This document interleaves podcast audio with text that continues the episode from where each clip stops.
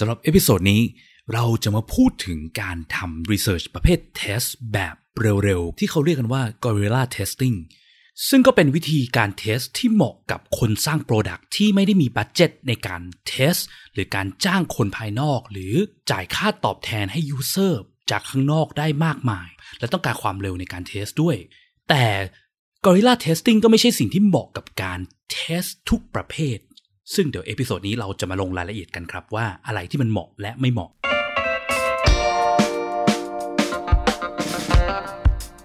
ยินดีต้อนรับเข้าสู่ผักสดพอดแคสต์รายการที่จะพูดถึงการพัฒนา product ให้ดีที่สุดสำหรับลูกค้าของคุณ เพื่อธุรกิจที่ยั่งยืนกว่าด้วยกระบวนการ user experience design และ research กับผมพิษพิจารณาลัตนาที่คุณ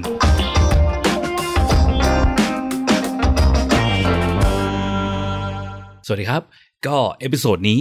อย่างที่พูดไปใน intro เนาะเราจะพูดถึงสิ่งที่เรียกว่า guerrilla testing กันนะครับ แต่ต้องบอกไว้ก่อนนะคำว่า gorilla ในที่เนี้ยไม่ได้แปลว่าลิงนะไม่ใช่ลิงกอริลลานะคนละคำกัน สะกดคนละอย่างกัน อันนี้ guerrilla สะกด G U E R I L L A นะ gorilla แปลว่ากองโจรนะเนาะ guerrilla testing คือการ test แบบกองโจร คือนึกภาพแบบ มันไม่ใช่การที่แบบtest ผู้ดีที่เราเชิญ user ของเราเข้ามาใน lab แบบสวยงามเราทุกคนนั่งเพียบพร้อมต้อนรับ user นะครับจะไม่ใช่แบบนั้น แต่มันจะเป็นการที่แบบว่า user เราเนี่ยนั่งนั่งอยู่ในที่สาธารณะ แล้วเราก็วิ่งเข้าไป approach เขาวิ่งเข้าไปหา แล้วก็ขอโทษครับ ช่วยเรา test หน่อยได้ไหมอะไรเงี้ยนะครับก็จะเป็นการแบบว่าวิ่งพุ่งเข้าหา user ไปจับ user ตามที่สาธารณะอะไรเงี้ยครับแต่มันก็ไม่ได้น่ากลัวหรือเลวร้ายเหมือนคำว่ากองโจรในชื่อมันนะครับมันไม่ได้ขนาดนั้นนะครับหลักๆเนี่ย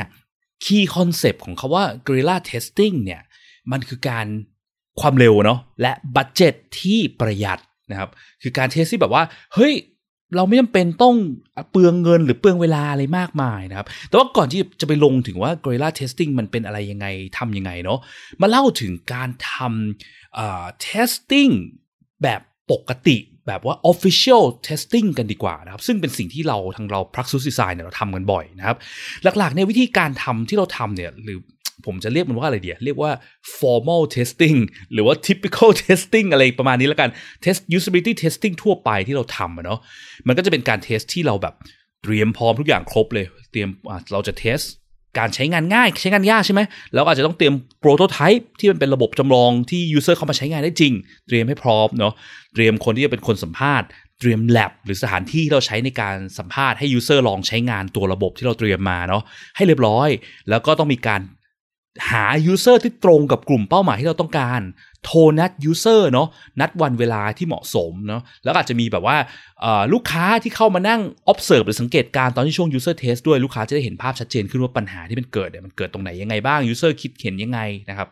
แล้วก็พอถึงวันนัดเนี่ย user มาถึงก็จะต้องมีการแบบเปอร์เซ็นต์ consent form เนาะว่าอะเนี่ย คุณยินยอมที่จะไม่เปิดเผยข้อมูลที่เรียนรู้จาก session ในวันนี้ให้คนอื่นทราบอะไรเงี้ยเนาะแล้วก็อาจจะต้องมีการจ่ายค่าตอบแทนให้ user นะซึ่งค่าตอบแทนก็มันก็จะอาจจะเป็นหลักหลายร้อยหลักร้อยหลักพัน หลักหลายพัน บางทีอาจจะเป็นหลักหมื่นหรืออะไรเงี้ยก็แล้วแต่เนาะแล้วแต่กลุ่ม user ที่ test ว่าเขาแบบระดับ high low ขนาดไหนเนาะก็อย่างที่เคยบอกไปในตอนที่พูดเกี่ยวกับเรื่อง recruiting นะครับ EP ที่ 29 เนาะ recruiting 101 พื้นฐานการหา user research ที่ตอนนั้นที่เคยพูดเกี่ยวกับเรื่องว่าการหา user research เนี่ยเราก็จะมีเรื่องอประเภทคนวิธีหาค่าตอบแทนแม่นแล้วนัดใช่ไหมไอค่าตอบแทนเนี่ยเป็นสิ่งสำคัญเนาะ คือเราต้องเตรียมค่าตอบแทนที่มันเหมาะสมกับการขอให้ user เสียเวลาเข้ามา อารมณ์มันเหมือนกับการที่ว่าเราจ่ายเงินจ้างเข้ามาแหละเนาะ คือถ้าสมมติว่าระบบเราเราหาคนที่เข้ามา test เป็นแบบ เป็นเด็กอะเด็กมัธยมปลาย เด็กมหาวิทยาลัยอย่างเงี้ยค่าตอบแทนก็อาจจะไม่ได้แพงมากเท่าไหร่เนาะสมมติว่าเราขอเวลาเขาหนึ่งชั่วโมงในการ test เนี่ยอาจจะแบบหลักร้อยเด็กก็ยอมมาแล้ว เทียบกับการสมมติเราไปขอแบบ CEO บริษัทระดับแบบมหาชน ให้เข้ามาหนึ่งชั่วโมงเนี่ยมันอาจจะต้องค่าตอบแทนเป็นหลักหมื่นหรือเปล่าอะไรเงี้ยเนาะที่เขาจะยอมเสียเวลาเข้ามานะครับซึ่งก็แน่นอนเนาะว่าข้อเสียของการ test แบบ formal เนี่ยคือมันใช้เวลาเยอะกว่าจะนั่งหาคนกว่าจะนั่งเตรียมนู่นเตรียมนี่ให้พร้อมเนาะ แล้วก็เวลาที่ user มา user ก็ต้องเดินทางเข้ามาที่แ a บหรือว่าเข้ามาที่สถานที่ของเราใช่ไหมเกิดสมมุติว่าออฟฟิศเราที่เราจะ test เนี่ยแบบอยู่ไกลมากเงี้ยโอกาสที่ user จะอยากมาจะอยากเสียเวลามาก็น้อย หรือแปลว่าเราก็ต้องเสียค่าตอบแทนให้มากขึ้น เพื่อจูงใจให้ user เข้ามาใช่ไหมมันก็จะมีข้อจำกัดพวกนี้ต่างๆนานาที่มันส่งผลต่อการหาคนเอยการทำ test แต่ละครั้งก็จะเปลือง cost เปลืองเวลามากขึ้น Guerrilla Testing มันก็เลยเป็นอะไรที่แบบแก้ปัญหาตรงนี้ได้เนาะ แต่ว่าต้องบอกไว้ก่อนเลยว่า Guerrilla Testing ไม่ได้แก้ปัญหาพวกนี้ได้ทุกอย่างเนาะคือมันแก้ปัญหาบางอย่างของการ test แบบ formal หรือที่เมื่อกี้พูดไปทั้งหมดเนี่ยได้ แต่มันก็มีข้อเสียหลาย ๆ อย่างเหมือนกันนะครับ ต้องขอสารภาพไว้ตามตรงตรงนี้ก่อนเลยว่า จริง ๆ แล้วที่ Praxis Design เราเนี่ย เราแทบจะไม่เคยทำ Gorilla Testing เลยก็ว่าได้นะครับ ซึ่งถ้าพูดแบบนี้ออกมาเนี่ย หลาย ๆ คนอาจจะแบบ เฮ้ย แล้วคุณไม่เคย เทสไม่เคยทำเนี่ยแล้วคุณยังมีหน้ามาพูดออกพอดแคสต์ให้คนฟังทางบ้านฟังอีกเหรอ ว่ามันคืออะไรยังไงอะไรเงี้ย ก็สาเหตุของการที่เราแทบจะไม่เคยทำ Gorilla Testing เนี่ย เดี๋ยวจะเล่าให้ฟังอีกทีนะครับ เดี๋ยวพอพูดถึงส่วนของข้อเสียของ Gorilla Testing ในส่วนท้ายๆเนาะแต่ก่อนที่จะะไปถึงตรงโน้นเนาะเล่าว่ามันทำอะไรยังไงกันบ้างดีกว่าเนาะคือโอเค Gorilla Testing เนี่ยมันเหมือนเป็นเป็นการเทสที่แบบมากับร้านกาแฟเนาะ คือพอพูดถึง Gorilla Testing ที่ไรสถานที่ที่มันจะลอยมาในในใจมักจะเป็นร้านกาแฟก่อนเลย มันคือการไปเทสที่ร้านกาแฟ แต่ไม่เสมอไปเนาะแต่ว่าที่ร้านกาแฟมาถูก associate ไปกับ Guerrilla Testing เนี่ย ก็เพราะว่าร้านกาแฟมันเป็นสถานที่ที่เราสามารถเข้าไปนั่งทำอะไรก็ได้เนาะไปนั่งสัมภาษณ์คนก็ได้อะไรเงี้ย แล้วคนที่อยู่ที่นั่นที่นั่งอยู่เนาะก็มักจะมีเวลาเลยว่าอาจจะมานั่ง chill หรืออาจจะนั่งทำงานอะไรก็ได้เนาะเราก็สามารถที่จะ ใช้สถานที่ใช้โต๊ะในร้านกาแฟเนี่ย test แบบเร็วๆ ง่ายๆได้ และเราสามารถตอบแทน user ที่เสียเวลาให้เรามาช่วยเรา test เนี่ยโดยการซื้อกาแฟตอบแทนเขาได้นะครับ หลักๆเนี่ย Guerrilla Testing มันคือการที่แบบเราไปหา user เอาดาบหน้าตามร้านกาแฟ หรือที่ไหนก็ได้นะอย่างที่บอกไม่จำเป็นต้องเป็นร้านกาแฟก็ได้ แต่ร้านกาแฟมันมักจะเป็นที่ที่คนใช้บ่อย เพราะว่ามันใช้สถานที่ได้แล้วก็ซื้อกาแฟตอบแทน user ได้ ยังไงก็ต้องมีค่าตอบแทนเนาะแต่มันถูกกว่าเยอะเนาะระหว่างการให้ซื้อกาแฟให้แก้วหนึ่งราคาแบบขึ้นอยู่กับร้านที่เราไปใช่ไหมสมมติอยู่ Starbucks อาจจะแพงหน่อย อยู่แบบ Amazon Coffee อะไรเงี้ยอาจจะถูกลงอะไรเงี้ยเนาะก็ซื้อกาแฟตอบแทน user แลกกับการขอเวลาสัก 10ถึง15 นาทีอะไรเงี้ยนะครับอาจจะแบบ ยาวนิดนึงก็ได้แต่ว่าโดยตามปกติแล้วเนี่ยเขาจะพยายามไม่ให้เกิน 20-30 นาทีเนี่ยเพราะว่าใช้เวลานานเกินไปมันก็จะแบบ user เข้ามาในร้านกาแฟก็ไม่ได้แปลว่าเขาจะมีเวลานั่ง chill นั่งเสียเวลาได้ 30 นาทีเนาะดังนั้นก็ต้องkeep ให้ session ในการ test เนี่ยมันสั้นๆ น้อยๆเนาะมันแบบว่า ad hoc ad hoc นิดนึงนะทีนี้โอเค พอเราเข้าไปหา user ตามร้านกาแฟเนาะขอให้เขา มาเสียเวลาให้กับเรานิดหนึ่งแล้วก็ซื้อกาแฟตอบแทน และเมื่อ user มาถึงปุ๊บ เนื่องจากเรามีเวลาแค่สิบถึงสิบห้านาที หรือ maximum แบบยี่สิบสามสิบนาทีที่เมื่อกี้บอกเนาะดังนั้นเรา test อะไรมากไม่ได้เลย คือยี่สิบนาทีเนี่ย มันแค่นั่งคุย intro ให้เขาเล่าเกี่ยวกับตัวเขาให้ฟังนิดเดียวมันก็หมดไปห้านาทีสิบนาทีเนาะดังนั้นสิ่งที่ test มันต้องสั้นต้องน้อย test ไม่ได้เยอะนะครับเหมาะการ test อะไรให้มันเร็วๆ จริง ๆ แล้วมันเหมาะกับทีม product ที่สร้าง product อยู่ แล้วอยากจะ validate เรื่องบางอย่างพอยบางอย่างที่ทีม product ไม่แน่ใจอะ่ะกันเองอะ่ะเร็วๆเนี่ยจะเหมาะมากนะครับ แต่ถ้าเกิดมันต้องมีการแบบไปจ้างทีมภายนอกทีม research หรือมาจ้างเราพักซุสทำเนี่ยอาจจะไม่ค่อยเหมาะเท่าไหร่ทีม product ทำเองอาจจะเหมาะกว่าเพราะมันเบามันง่ายมันเร็วเนาะและมันก็จะเหมาะกับการที่ test ในช่วงที่แบบดีไซน์ของเราเนี่ยมันยังอยู่ในขั้น raw นะคือแบบว่าดิบๆอะ่ะยังไม่แน่ใจเลย เพิ่งขึ้นโครงแบบ อะจะสร้างอะไรเดียสร้างระบบซื้อขาย trade ต้นไม้อะไรเงี้ยนะครับมันควรเป็น flow ยังไงวะ ไม่รู้ว่ะงั้นลองไป test กันก่อนดีไหมทำมาสัก flow หนึ่งแล้วเดี๋ยวให้คนลองใช้เร็วๆ ช่วงที่หยาบๆดิบๆเนี่ยมันเป็นอะไรที่แบบทุกอย่างมันไม่แน่นอนเนาะดังนั้นไป test สักครั้งหนึ่งอะก็ดีกว่าการไม่ได้ test เลยนะครับแต่ว่าไป test ทีเนี่ยเราก็คงไม่ได้ test user แค่คนเดียวเนาะ ก็สัก user สามคนสี่คนห้าคนแปดคนอะไรก็ได้แล้วแต่เนาะอย่างน้อยก็ไม่ใช่คนสองคนเนาะเพราะว่ามันมีโอกาสที่ Data มันจะ bias สูงนะครับต้องมีคนสักสามสี่คนอะไรเงี้ยขึ้นไปนะครับทีเนี้ยสิ่งที่ test เนี่ย test อะไรได้บ้างนะครับก็กลับไป frame ที่พูดถึงบ่อยๆเนาะสร้าง product พื้นฐานการสร้าง product ที่ user experience ดี ต้องมี useful usable นะครับสองอย่างก่อน useful คือการที่ product มีประโยชน์ usable คือการที่ product ใช้งานง่ายนะครับการเทส useful ก่อนเลย useful คือการ test ว่า product มีประโยชน์ไม่มีประโยชน์เนี่ยเราสามารถ test ด้วย concept ก็ได้นะครับไปเล่า concept ไปเล่า scenario ให้คนฟังว่าเนี่ยโอเค เราสมมติสมมุติว่าระบบหนึ่งมันทำอย่างนี้งี้ได้จะมีประโยชน์กับคุณไหมนะครับ อาจจะสเก็ตเป็น UI ให้เขาดูคร่าวๆ แล้วเล่า story เขาฟัง แล้วดูว่ามันตรงตาม need หรือมันจะแก้ปัญหาให้เขาได้ไหมนะครับ test ประมาณนี้ก็ได้สั้นๆเนาะ usable คือการที่ใช้งานได้ง่ายหรือยาก ก็ต้องมี flow การใช้งานมี step ครบเนาะอาจจะทำเป็นหน้าจอเป็น step ไงให้ user ลองดู แล้วเอาทาร์กหรือโจทย์ให้ user ทำสมมุติว่าคุณเข้ามาในระบบนี้ คุณต้องการทำสิ่งนี้ นี่คือหน้าแรกคุณจะใช้งานยังไงเชิญ แล้วก็ observe การใช้งานเขาเนาะอาจจะทำเป็น clickable prototype ให้ user ลองก็ได้เนาะในขณะที่ลองก็เรา observe เงียบๆ อย่าไป lead user หรือว่าพูดกวนหรือถาม user ตลอดเวลาที่ user test เนาะแล้วก็จริง ๆ มีอีกสิ่งหนึ่งที่มันก็ยังเทสได้เหมือนกันก็คือขั้น visual เนะหรือความสวยงามเนี่ยหรือ feel good เนี่ยนะครับความสวยงามเนี่ยก็สามารถเทสด้วย Gorilla Testing ได้ คือสมมติว่าเราไม่แน่ใจว่า เฮ้ย UI เราเนี่ยหน้าตามันควรเป็นประมาณไหนดี สมมติว่าเราจะออกแอปช้อปปิ้งเจ้าใหม่เนี่ยมาแข่งกับเอ่อ Shopee Lazada อะไรเงี้ยเราก็อาจจะแบบ เออ เราทำ concept ของ visual มาสักสองสามแบบแล้วให้ user ดูเร็วๆเนาะแล้วก็ถามว่าแบบไหนที่คุณว่ามันสวยกว่ากัน แบบไหนที่มันดู eye catching กว่ากันแบบไหนที่มันดูแตกต่างจาก s h อ p e e Lazada หรือเจ้าที่มีตลาดมากกว่ากันอะไรเงี้ยนะครับแบบนี้ก็จริงๆก็เหมาะด้วยนะ เพราะการเทสวิชวลเนี่ยมันไม่ต้องใช้เวลาเยอะเนาะมันไม่เหมือนการเทส usable ที่ต้องให้ user ใช้งานตัวระบบจากหน้าจอไปหน้าจอไปหน้าจอ ซึ่งมันจะเสียเวลาในการใช้งานนิดหนึ่งเนาะวิชวลนี่เป็นอะไรที่แบบดูปุ๊บคอมเมนต์ได้ปั๊บนะครับ แล้วข้อดีของ Gorilla Testing มีอะไรบ้าง จริงๆก็พูดไปแล้วเนาะก็ขอสรุปอีกรอบแล้วกันนะครับ ก็คือ 1 คือความประหยัดเนาะประหยัดทั้งงบประหยัดทั้งเวลานะครับ เพราะมันเร็วเนาะมันก็ไม่ต้องเสียเวลาในการเตรียมอะไร formal มากมาย 2 คือการช่วยให้เรามั่นใจได้มากขึ้นเนาะเวลาที่ขั้นตอนการดีไซน์เรามันยัง raw อยู่ มันยังดิบๆอยู่เนี่ย เวลาดีไซน์เริ่มแรกดิบๆเนี่ยมันเป็นขั้นที่น่ากลัวมากเลยเพราะเราไม่รู้ว่าเราควรต้องทำอะไรอะไรแบบไหน หน้าจอควรมีอะไรฟีเจอร์ที่ควรทำคืออะไรอะไรเงี้ยนะครับการได้ยินจากปาก user จริงๆเนี่ยมันช่วยให้เรามั่นใจได้มากขึ้นว่าเออเรากำลังมาถูกทางหรือผิดทางนะครับจะได้รีบแก้ไขแต่เนิ่นๆเนอะไม่ใช่แบบนั่งทำจนเขียนโปรแกรมเสร็จแล้วเพิ่งไปรู้วันที่แอปมัน launch ไปแล้วแล้วก็โดน user ด่าเละอะไรเงี้ยนะครับโอเค พอพูดถึงข้อดีแล้ว ก็มาพูดถึงข้อเสียกันบ้างดีกว่า แล้วข้อเสียของ Gorilla Testing คืออะไรนะครับ และอะไรที่มันทำให้เราพักสุดเนี่ยเราไม่ทำ Guerrilla Testing เท่าไหร่นะครับ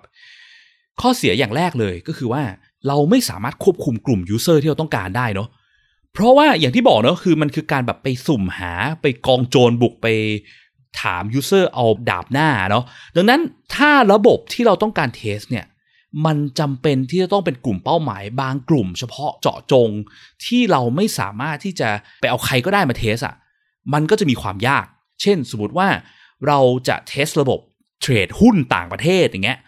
คือคนที่ควรเข้ามาเทส ก็ควรเป็นคนที่แบบอะมีประสบการณ์การเทรดหุ้นต่างประเทศใช่ไหมไม่ใช่ว่าไปจับใครก็ได้ในร้านกาแฟแล้วสุดท้ายออกมากลายเป็นแบบเด็กน้องๆ ที่เขาแบบเกิดมายังไม่รู้เลยหุ้นคืออะไรคะอะไรเงี้ย หรือว่าไปจับโดนคุณป้าที่เขาแบบว่าใช้มือถือยังไม่ค่อยเป็นเลยอย่างเงี้ยจะให้มันลองเทรดแอปหุ้นออนไลน์มันก็ไม่มีเซนใช่ไหมแล้วเราก็จะไม่ได้ Data ที่มันเหมาะสมสักเท่าไหร่นะครับ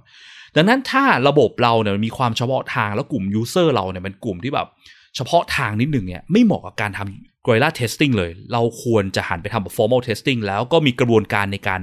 หาคนเนาะการรีคูดคนที่ที่มันมีรายละเอียดมากขึ้นกว่าการแบบไปสุ่มเอานะครับ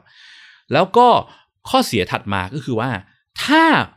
เราต้องการเทสระบบที่มันเกี่ยวข้องกับสถานที่ด้วยที่มันแบบ contextual นิดหนึ่งเนี่ยและระบบเราเนี่ยมันจำเป็นที่จะต้องไปทำนะสถานที่ใดสถานที่หนึ่งเป็นพิเศษเนี่ย มันไม่สามารถทำ Gorilla Testing ได้เท่าไหร่เนาะเช่นสมมติว่าเราจะเทสแอปที่มันใช้แบบว่าจ่ายติดและบิดเพื่อเข้า BTS ได้อย่างเงี้ยเราไปที่ร้านกาแฟมันก็มันก็ไม่มีตู้ BTS ให้เราลองเทสใช่ไหมหรือว่าถ้าเราลองไปรอดักคนที่ BTS ทันทีเงี้ยมันก็อาจจะแบบรบกวนผู้โดยสารนิดนึงว่าเพราะสถานที่ BTS มันอาจจะเป็นอะไรที่แบบ คนเดินเข้าเดินออกทุกคนต้องการความเร็วไงจะไปรบกวนจะไปขวางทางอะไรเงี้ยมันก็ลำบาก สู้เป็นนัดคนข้างนอกแล้วขอคุยกับทาง BTS ว่าจะขอหนึ่งเลนเพื่อ test อะไรเงี้ยโดยตรงไปเลยมันอาจจะดีกว่าก็เป็นไปได้นะครับ หรือว่าบางอย่างเช่น ระบบคิวธนาคารอะไรเงี้ยสมมติว่าเรามี launch concept ใหม่นะ คนสามารถที่จะรับคิวธนาคารได้อีกรูปแบบหนึ่งเนี่ยมันก็อาจจะต้องไป test ที่ธนาคารนะเนาะจะไป approach คน ที่ธนาคารเลยทันทีที่เขามาทำธุรกรรมเนี่ยมันก็จะมีความยากนิดนึงนะเพราะเขาแบบเขาจะสละเวลาให้เรา 20-30นาทีเพื่อทำตรงนั้นเหรอว่าธนาคารมันเป็นจุดที่มัน high traffic แล้วคนมาเพื่อทำอะไรบางอย่าง แล้วก็รีบออกจากที่นี่ไปเร็วๆอย่างเงี้ยเนาะดังนั้นอาจจะต้องมีการตะเตรียมทำเป็น formal testing จะเหมาะสมกว่านะครับข้อเสียข้อที่ 3 คือเรื่องเกี่ยวกับการ approach คนเนาะมันไม่ใช่ว่า เวลาที่เราไปขอแบบไป approach ใครในร้านกาแฟเงี้ยเราขอให้เขาช่วยเรา test เนี่ย แล้วเขาจะให้ความร่วมมือทุกคนเนอะเพราะหลาย ๆ ครั้งเนี่ยคืออย่างประสบการณ์ที่เคยเจอมาเงี้ยเวลาที่แบบสมมติเราเป็นทีม product อยู่ใน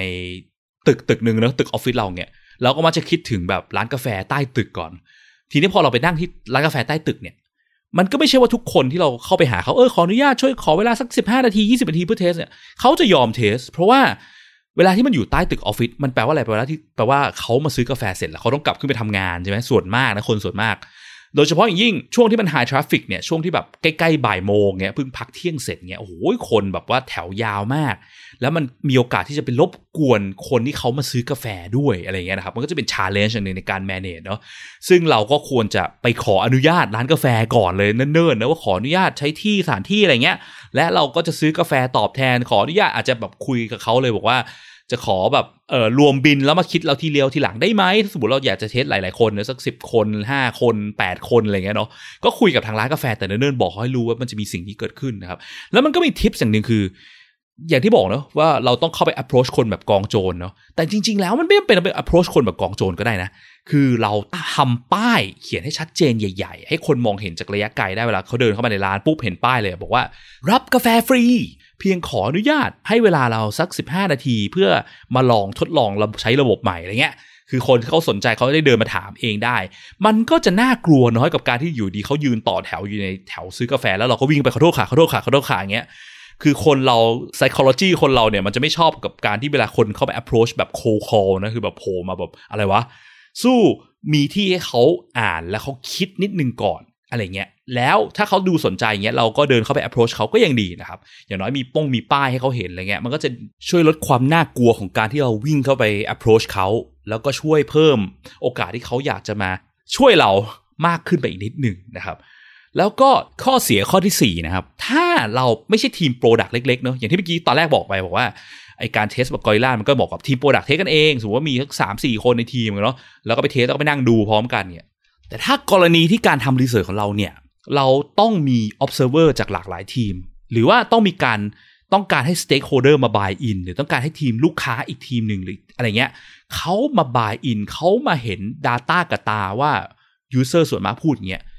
การทำ Guerrilla Testing จะไม่ค่อยเหมาะสมเท่าไหร่ เพราะว่าเราไม่สามารถที่จะทำแบบไลฟ์สด หรือแบบถ่ายทอดสดให้ observer ของเราเนี่ยนั่งดูจากห้องประชุมได้อะไรเงี้ยนะครับ หรือว่าเราจะเอา observer มันนั่งกัน 10 คนรอบ user มันก็ไม่ได้ เพราะที่มันจำกัดในร้านกาแฟเนอะแล้ว user ก็จะตะลึงว่า เฮ้ย อะไรวะเนี่ย ดูน่ากลัวมากเลยนะครับ คนที่เรามานั่งสัมภาษณ์นั่งเทสมันก็จะแบบไม่ควรเกินสักห้าคนเนอะสักสองสามคนก็พออะไรเงี้ยนะครับ และจะขออัดวิดีโอก็ยาก เพราะว่าปกติถ้าจะขออัดวิดีโอขออะไรเราควรต้องมี consent form มีอะไรขออนุญาต user ก่อนนะว่าจะเกิดการอัดการอะไรอย่างนี้ขึ้น ถ้า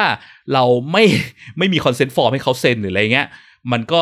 จะปักแปลกแต่ถ้าเกิดให้เขาเซ็นเนี่ยมันก็จะลดโอกาสกับการที่เขาจะรู้สึกว่าเฮ้ยอะไรวะเนี่ยทำไมดูเยอะยุ่งยากเพราะว่าเราไม่เคยบอกอะไรเขามาก่อนใช่ไหมเราเดินไปขออนุญาตขอเวลาเขาสิบห้าที แล้วเราก็ให้เขามานั่งเซ็นนั่นเซ็นนี่อะไรเงี้ยซึ่งมันก็จะยุ่งยากเข้าไปอีกดังนั้น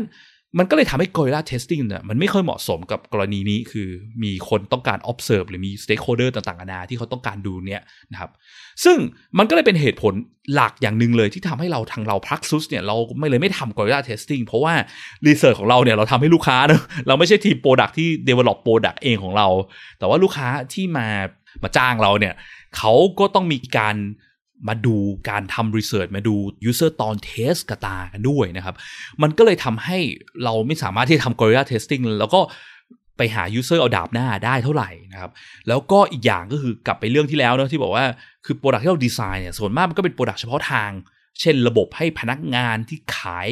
ชานมไข่มุกใช้อย่างเงี้ยซึ่งมันจะไปถามให้ใครทั่วไปที่เขาไม่เคยขายชาไข่มุก มาลองเทสตัวนี้เขาคงงงนะคืออะไรวะมันเป็นยังไงวะ หรือว่าระบบแบบซื้อกองทุนอะไรเงี้ย ซึ่งมันอาจจะแบบคือมันไม่ใช่ว่าทุกคนเข้าไปร้านกาแฟเนี้ยจะรู้เกี่ยวกับการซื้อกองทุนเนาะมันก็จะเป็นกลุ่มที่มันแบบว่าเฉพาะทางไปนิดนึงอะไรเงี้ยนะครับ มันก็เลยทำให้เราไม่สามารถทำ Gorilla Testing ได้ และอีกอย่างหนึ่งสำคัญมากก็คือว่า คือเราอะจะต้องมีการ analyze data เราต้องการ record เซสชันต่างๆนานาด้วยเพราะว่าเราเป็น research house เนอะดังนั้นจุดสำคัญอย่างหนึงคือเราต้องเอา Data ต่างๆนานากลับไป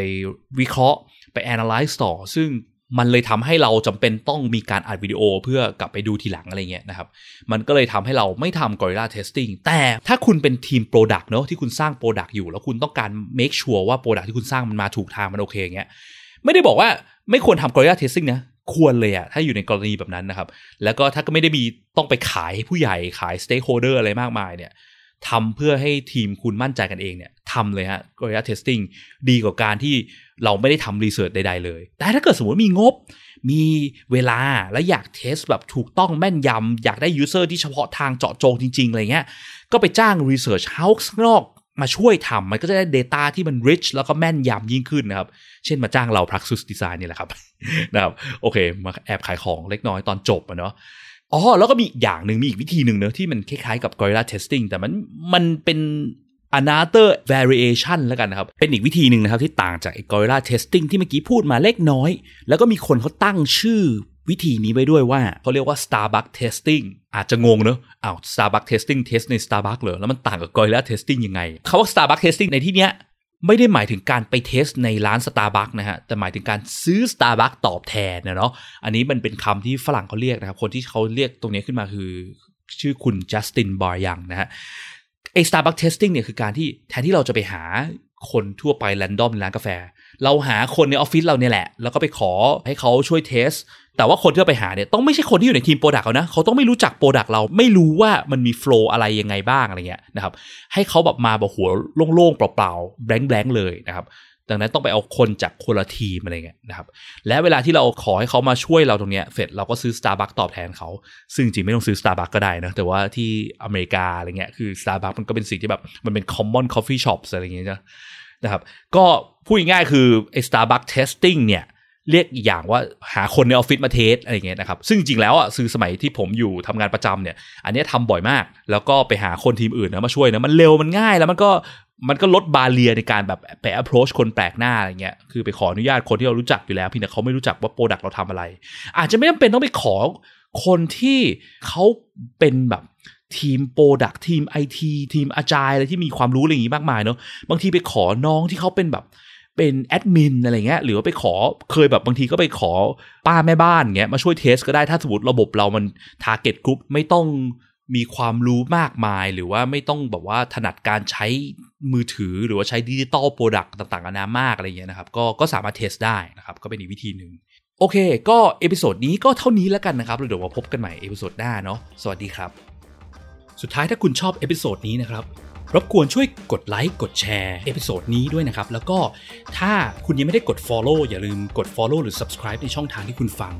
เพื่อที่จะได้ไม่พลาดเมื่อเรามี episode ถัดๆไปออกนะครับ หรือถ้ามีคำถามมี feedback หรือว่ามีสิ่งที่อยู่ในใจที่อยากจะฟังเกี่ยวกับเรื่องเกี่ยวกับการสร้าง Product ด้วยกระบวนการ User Experience Design Research เนี่ยนะครับ ก็สามารถกดที่ลิงก์ในฟอร์มด้านล่างของ episode นี้เพื่อที่จะ